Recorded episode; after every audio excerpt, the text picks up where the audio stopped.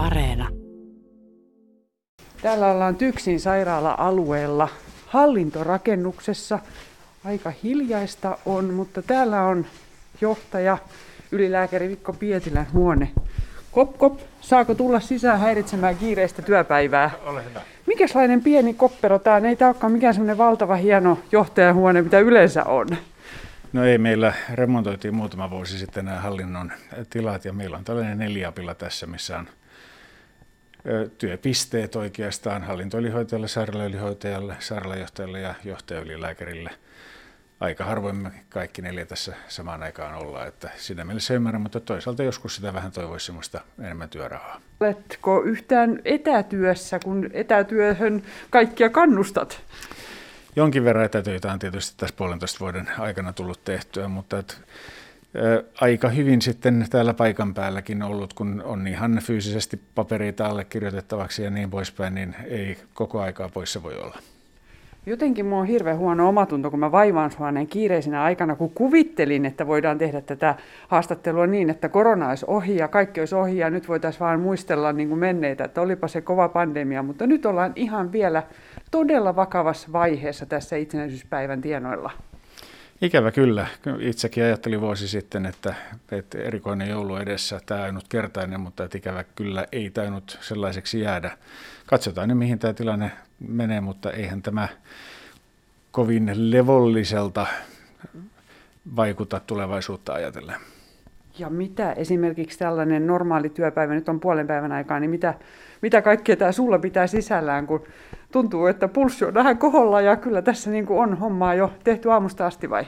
No tämä perjantaipäivä on usein vähän rauhallisempi sillä tavalla, että pyritään vähemmän ohjelmoimaan erilaisia kokouksia perjantaipäiville, mutta eihän se koskaan täydellisesti onnistu, että mitään ei olisi, kun perjantaina on sitten tilaa, kun kalenteri on muuten täynnä, niin sinne sitten lopulta kuitenkin erilaisia palavereja ja muita tulee.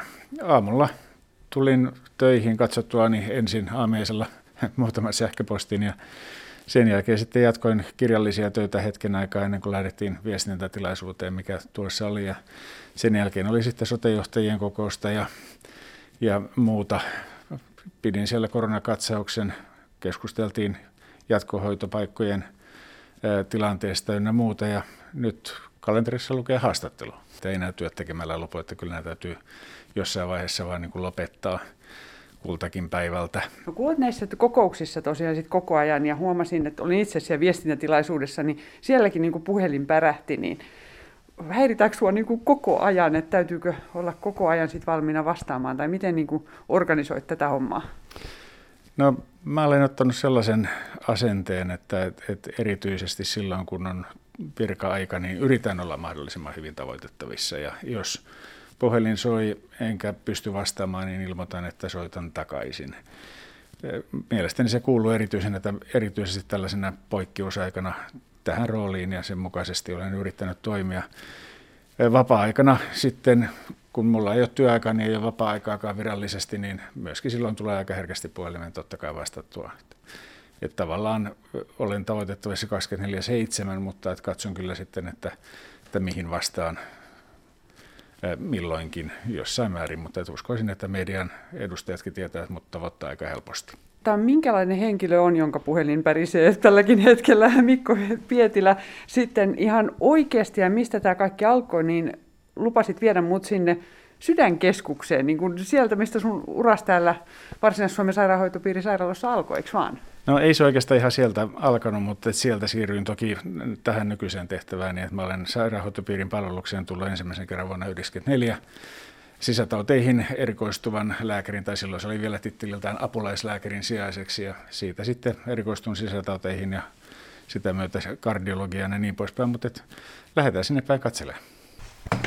Niin, täällä sitä nyt mennään, niin onko nämä välimatkat kauhean pitkät sitten, kun siirryt paikasta toiseen antamaan haastattelua ja muuta? Mihin, mihin ihmeeseen nyt mennään?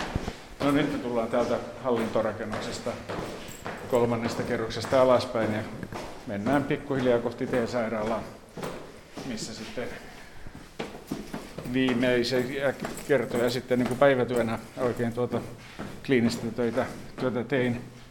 Sinne ihan sateensuojassa pääse, eli täytyy mennä kuitenkin sitten tuon pihan kautta, mutta tulee hiukan hyötyliikuntaa edes joskus työpäivän aikana. Niin, onko sulla joku askelmittari ollut joskus tässä, että monta askelta tulee? Ei, ja se täytyy sanoa, että ne korona-aikana niitä askelia olisi varmasti tullut myöskin vähemmän kuin mitä, mitä yleensä, koska aika suuri osa kokouksista totta kai on tätä, tänä päivänä joko täydellisiä etäkokouksia tai sitten hybridikokouksia. Teamsit, Skypeit, Zoomit ynnä muut tekee sen, että pystyy siirtymään kokouksesta toiseen aika paljon nopeammin kuin muutoin. Nyt me ollaan täällä Sydänkeskuksen jännittävässä sykkeessä. Tämä on hienoa päästä sairaalaan tällaisiin paikkoihin, mutta tämä on Mikko Pietilä sulle todella tuttu paikka. No joo, täällä tämä. Mä sitten vastuualuejohtajan tehtävästä siirryin aikana osastoylilääkärin tehtävästä tähän johtajaylilääkärin työhön ja ihan niin sanotusti kädet savessa suuren osan työajasta, niin täällä, täällä sitten toimenpiteitä tein ja ihan muuta potilastyötä myöskin. Tässä on tällainen niin kuin tämmöinen seinämä, lasiseinä ja sitten täällä toisella puolella näitä hoitajia ja lääkäreitä ja kohta tuonne tuodaan potilas. Siellä on nytkin ihan tulossa tämmöinen sydän tapauspotilas, niin onko tämä ihan liukuhihna työtä ollut sulle sitten? Tuliko niitä potilaita niin kuin liukuhihnalta pallolainuksia tässä? No kyllähän tämä on toimintaa, joka on ihan, ihan perusdiagnostiikkaa ja hoitoa sinällä, että tulee sekä ajanvaruuspotilaita että sitten toisaalta myöskin niin kiireellisiä potilaita päivystyksenä tänne. Ja sen takia jokaiselle päivälle sitten voidaan ohjelmoida vain tietty määrä näitä elektiivisiä, eli ajanvarauksellisia potilaita, että sitten, sitten on tilaa tarvittaessa niille päivystykselliselle, että elektiivinen potilas väistyy aina kiireellisemmän tieltä. Eli sä olit tuolla lasiseinän takana sitten valmiina koko ajan tekemään, niin montako päivässä pysty tekemään esimerkiksi pallolaajennuksia tai miten, miten se meni se työpäivä silloin? No ei se nyt ihan sentään siellä onneksi tarvitse koko ajan vaatteet, vaatteet päällä. Siellä tarvii olla odottamassa, että aika pikaisesti siinä sitten ne toimenpidevaatteet päälle saa sinällään, mutta kyllä niitä siis parhaimmillaan pitkälti toistakymmentä potilasta päivässä tässäkin salissa tuli hoidettua. Eli just näitä pallolaajennuksia, kun tähän on tämmöinen niin kuin avoin tila, niin niitä pystytään tällainen nopeasti tekemään. Se avoleikkaus on sitten eri asia. Se on sydänkirurgia ja se tehdään niin, että potilas on nukutettuna, kun taas varjonnekuvaukset, jonka yhteydessä sitten pallolaajennus tehdään, on, on aina sellaisia, että, että ihminen on jolle ei ole jotain muuta syytä sitten, että potilas olisi nukutettuna, niin tehdään niin, että potilas on ihan hereillä. Pidikö nyt oikein sitten kirjaa, että montako tuli tehtyä?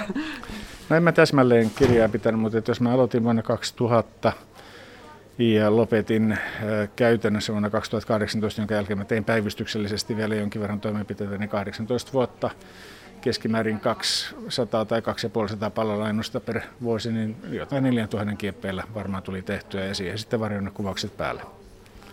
Tuliko siinä sitten kyllästyminen siihen vai miksi siirryt näihin hallinnollisiin töihin? En mä koskaan niin kuin siihen kyllästynyt päinvastoin. Mä koin toimenpidekardiologin työn erittäin erittäin palkitsevaksi niin kuin, niin kuin henkisesti sinällään, mutta sitten jossakin vaiheessa, kun muutakin aktiviteettia oli ollut, niin piti tehdä se päätös, että jatkaako sitten kliinikkouraa vai siirtyäkö enemmän sitten hallinnolliselle uralle. Ja pitkän pohdinnan jälkeen sitten päätin hakea tätä tehtävää ja sen sitten sainkin. No jos nyt tulisi sellainen tilanne, että tässä nyt sua tarvittaisiin, niin onko taidot niin kuin hanskassa, että pystyykö sä heittäytymään tonne? Jos nyt tässä niin kuin kaikki saisi jonkun pyörtymishalvauksen ja sut tarvittaisiin, niin pysyisikö homma hanskassa? Tämä on vaarallista mennä arvioimaan tuota asiaa, mutta että kun mä olen edelleen päivystänyt, ne päivystykset on loppumassa tässä, niin kyllä mä muutaman kerran olen ollut sitten auttamassa toimenpidekardiologia, kun on ollut oikein vaikeaa, että ne on kivoja hetkiä ollut, kun on huomannut, että jotain vielä vähän osaakin. Niin. Oletko edelleenkin siis päivystänyt nyt tämän uudenkin työssä aikana? Olen kyllä, sekä kardiologia että teho Miten ihmeessä sitä ehtii? Viikonloppuisin ehtii, silloin ei ole muuta työtä, että kyllähän se on perusedellytys, että päivystyksiä ei oikein voi tehdä niin, että tämä työ kärsisi. Nyt tämä taisi tulla tämä vast, varsinainen kardiologi tähän paikalle. Hän jo riisuu ja paatetta, eikö vaan? Joo, siinä Pekka rupeaa tekemään toimenpidettä potilaalle tai kuvausta. Ilmeisesti kyseessä ihan tämmöinen varsin tyypillinen potilas, eli rintakipuoire, jota selvitetään. Ja ne on niin yleisiä, että niillä on, niitä on niin kuin siis, jos ei joka perheessä, niin ainakin työpaikallakin nykyään näitä tietää, näitä sydänoireita on ollut. Sepelvaltimotauti on Suomen yksi suuria kansantauteja ja onneksi on tapahtunut hirvittävän hieno positiivinen kehitys ihan 70-luvun alusta saakka, että miten sydänkuolleisuus on Suomessa pienentynyt murto-osaan siitä, mitä se oli aikanaan.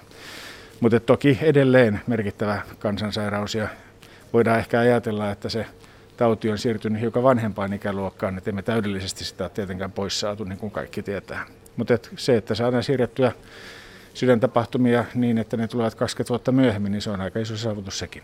Kaipaako sitä sit sitä potilastyötä, kun sulla on paljon tätä hallinnollista työtä, niin kaipaatko sitä potilaiden kohtaamista ja sitä ehkä semmoista onnistumisen tunnetta, että nyt tämä ihminen saatiin tästä kuntoon? Kyllähän sitä, sitä tietyllä tai tavalla kaipaa, mutta et ei niin paljon, että ajattelisi jotain uranmuutosta takaisin vanhaan sinällään. Tämä on hirveän palkitsevaa, kun näkee kättensä työt saman tien, mutta sitten täytyy muistaa, että kyllä siinä on se toinenkin puoli, että kaikki ei, ei aina mene ihan niin kuin toivotaan, että komplikaatioita te- tulee jokaiselle lääkärille. Ne on sitten henkisesti raskaita myöskin henkilökunnalle, ne hetket. Mutta kyllä semmoiset onnistumiskokemukset oli päivittäisiä ja se on se, mikä motivoi jatkamaan sitä työtä. Miksi erityisesti halusit sitten perehtyä tähän sydämien hoitamiseen? Mikä niissä niin on niin jännittävää ja kiinnostavaa? No se on vaikea, vaikea sanoa. Mulla oli muitakin mielenkiintoalueita, mutta vähäisempinä toki. Että mulla oli jostain syystä niin lapsesta saakka selvää se, että musta tulee isona lääkäri. Ja sitten nimenomaan sisätautilääkäri ja niistä sisätautien monista suppeista erikoisaloista mieluiten kardiologia. Se on vaan tuntunut aina niin kuin omimalta alueelta. Mä menin aikana sitten hyvin lähellä valmistumisvaihetta loppuvaiheen opiskelijana silloisen nuoren erikoislääkärin Liisa-Maria Voipiopulkin toimistoon ja kysyin, että olisiko jotain mielenkiintoista tutkimusaihetta sydäntaudesta antaa. Ja siitä sitten alkoi väitöskirjaprojekti Liisa-Marian ohjauksessa. Täytyy sanoa, että en olisi koskaan uskonut sillä hetkellä, että 27 vuotta myöhemmin sitten yhdessä tämmöistä koronapandemiaa yritetään taklata. No kun sä ajattelet sitä sydäntä niin kuin elimenä ja näin, niin kun siihen liittyy tämmöinen, kohtalon omaisuus ja tämmöinen, niin tuleeko sitä mieleen, kun sitä tekee tuossa, että sulla on tässä tämän potilaan niin kuin todella tärkein elin kyseessä, mitä sä hoidat?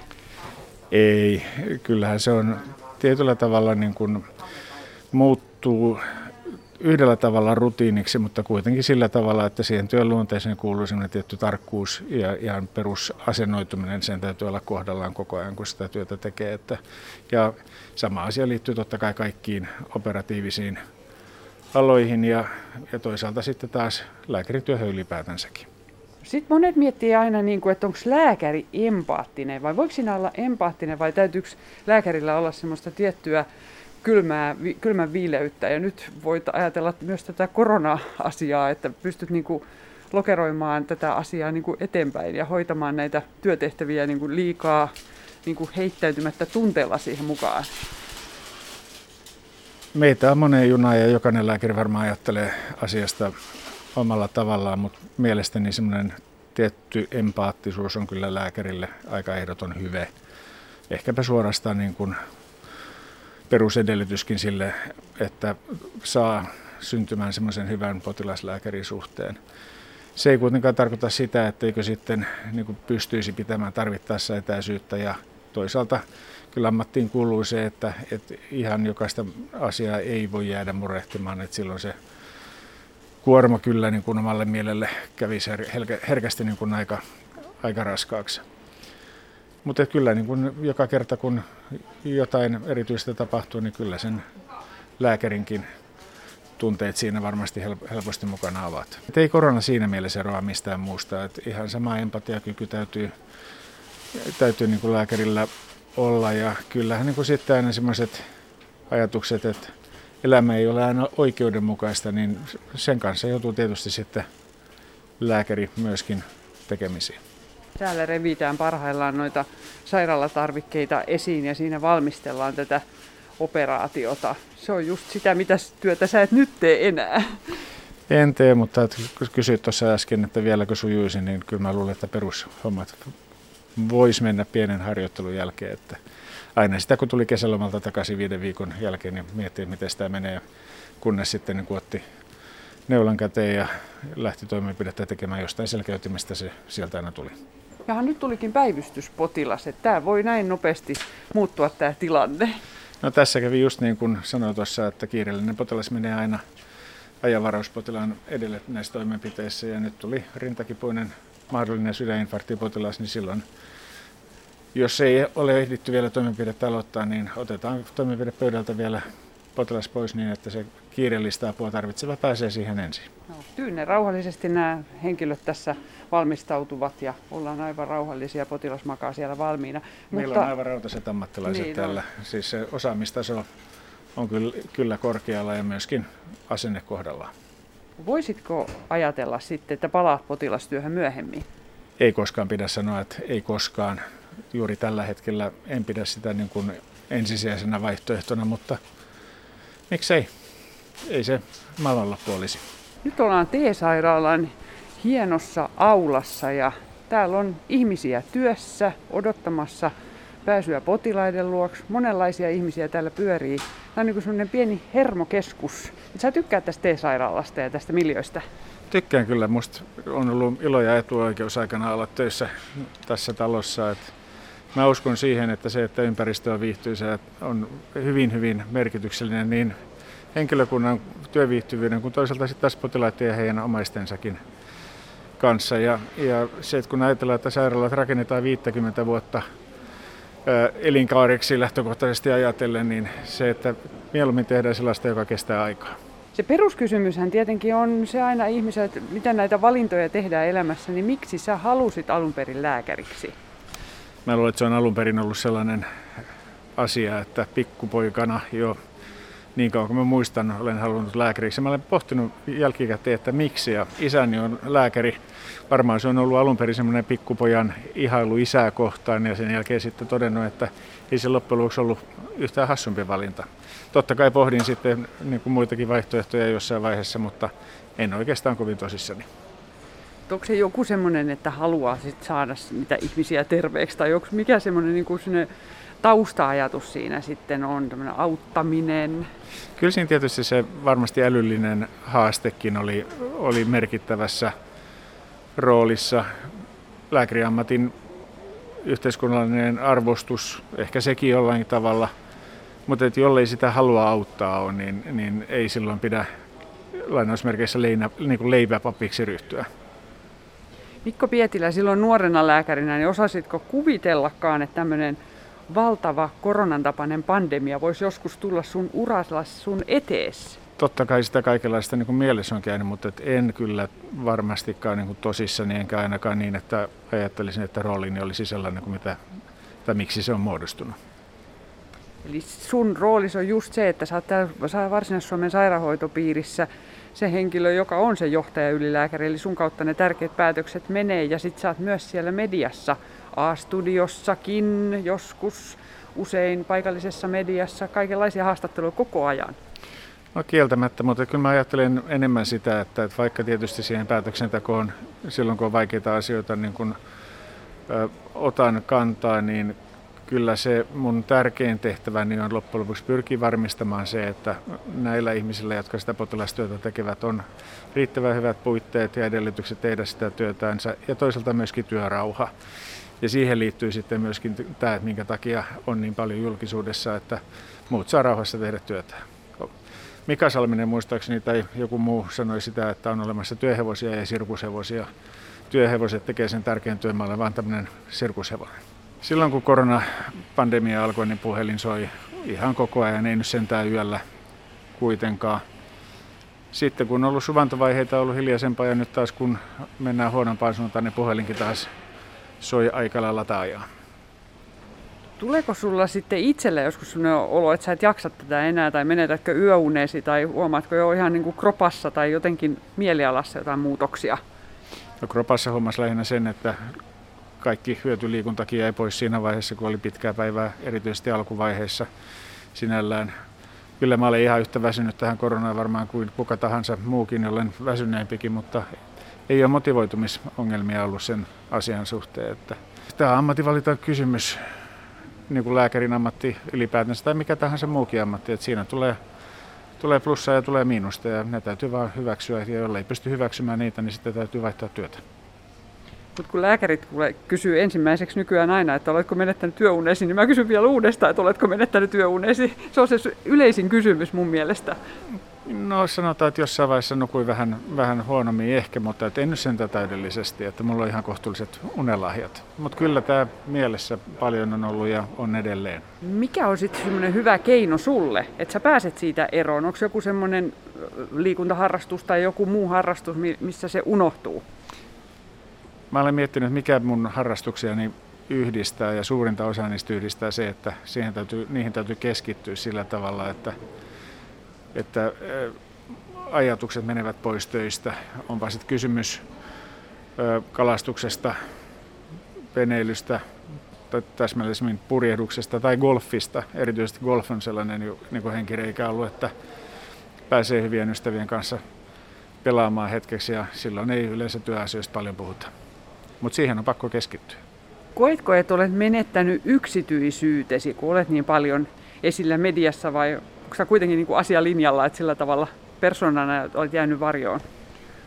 No mä luulen, että ne, jotka tuntee mut, tietää, että ei tämä julkinen kuva ihan koko, koko persona sinällään. Ja toisaalta sitten taas kyllä tässä ammatissa on joutunut tottumaan siihen, että, että ei voi elää niin kuin ellunkanat tuolla, tuolla ympärinsä, että ei se ollut kauhean, kauhean vaikeaa. Mutta kyllä sen toisaalta niin kuin huomaa välillä aina, että joku tunnistaa. Kävin tyttären kanssa lounaalla ja hän sanoi, että viereisessä pöydässä alkoi rouvat supattaa, että en tiedä mistä johtui. Kun sitten annat näitä ohjeita ihmisille, että älkää menkö vaikka yökerhoihin ja älkää nyt ei kannattaisi mennä kuntosalille, niin voiko lääkäri sitten mennä itse vapaasti tuolla? Voitko mennä yökerhoon tai kuntosalille tai jotenkin vapaasti vai, vai hillitsetkö itseäsi sitten, että et jäät pois niistä paikoista? Mä silloin alkuvaiheessa erityisesti ajattelin, että mun täytyisi olla paavillisempi kuin paavi itse, sanotaan lainatakseni, mutta toisaalta mä ajattelin myöskin sillä tavalla, että siinä, kun meillä on tietyt ohjeistukset, kun yhteiskuntaa pyritään avaamaan, niin toisaalta se toimii esimerkki myöskin toiseen suuntaan, että täytyy uskaltaa alkaa elää. Ja mä itse näen tavoitteena sen tässä jatkossakin, että yhteiskunnan pitäisi pysyä niin auki kuin vain mahdollista – kuitenkin pandemian, epidemian hallintaa vaarantamatta. Se, missä se raja kulkee, niin sitä on sitten niin kuin pakko pohtia joka viikko, ja sitä me sitten täällä tehdään koronakoordinaatioryhmässä ja muualla. Mutta kaupassa sentään käyt ja ehkä joskus yökerhossakin vai? Kaupassa käyn, yökerhoihin ei tällä iällä kauhean paljon ole enää, enää asiaa, mutta kyllä mä toisaalta ravintoloissa olen käynyt ja toisaalta haluan myöskin niin kuin tällä tavalla oikeasti myöskin tukea meidän ravintola joka on, on kyllä niin kuin joutunut todella todella koville niin kuin tämän pandemian aikana. Oletko pystynyt kuitenkin lomat pitämään? Olen toki kyllä lomia, lomia pitänyt, varsinkin nyt tässä, kun lomakaudet on yleensä sitten sattuneet sellaisiin ajankohtiin, jolloin tilanne on ollut helpompi. Et se alkuvaihe oli aika tiukka siinä, että kun puolitoista kuukautta suunnilleen oli päivittäin kokoukset muun muassa ministeriön valmiusyksikön kanssa. Maanantaista sunnuntaihin aina kello 12 kokoukset ja muitakin kokouksia siinä alkuvaiheessa viikonlopuille paljon, mutta sen jälkeen tilanne alkoi kyllä normalisoitua siten, että pääsääntöisesti viikonloppuisin on ollut, saanut olla aika rauhassa ja kesälomat on saanut pidettyä normaalisti se on hiukan harmittanut, että kun matkapurjehdusta harrastaa, että, että ulkomaille ei ole pari, parin vuoteen ollut veneellä asiaa, että ennen oli niin ennen kännykkäaikakautta, että, että kun merelle lähti, niin silloin pystyi jättämään niin kuin kaikki asiat taakse. Ja nyt tätä nykyään niin kuin sieltäkin tavoittaa kyllä paremmin kuin olisi ehkä aina tarpeen.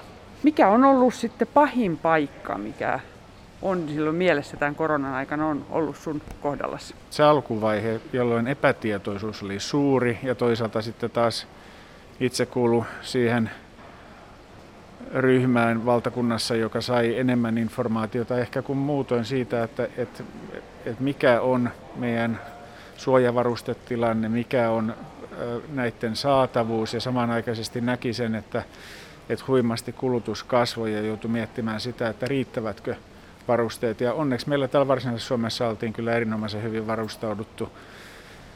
Mutta koko Suomea ajatellen, niin kyllä siinä muutama kylmä hikipisara otsalta, otsalta tippui. Ja siinä vaiheessa ehkä oli muutamia niitä vähän huonommin nukuttuja öitä myöskin, mutta täytyy kyllä sanoa, että niin kun me ollaan kansakuntana pärjätty tästä todella hyvin. Se ei ole mitään niin kuin hävettävää sen suhteen ja mä toivon, että nyt ei tässä toivottavasti viimeisessä suuressa alussa, niin ei nyt mentäisi niin mokaamaan tätä hyvää tulosta, joka on tähän mennessä saavutettu.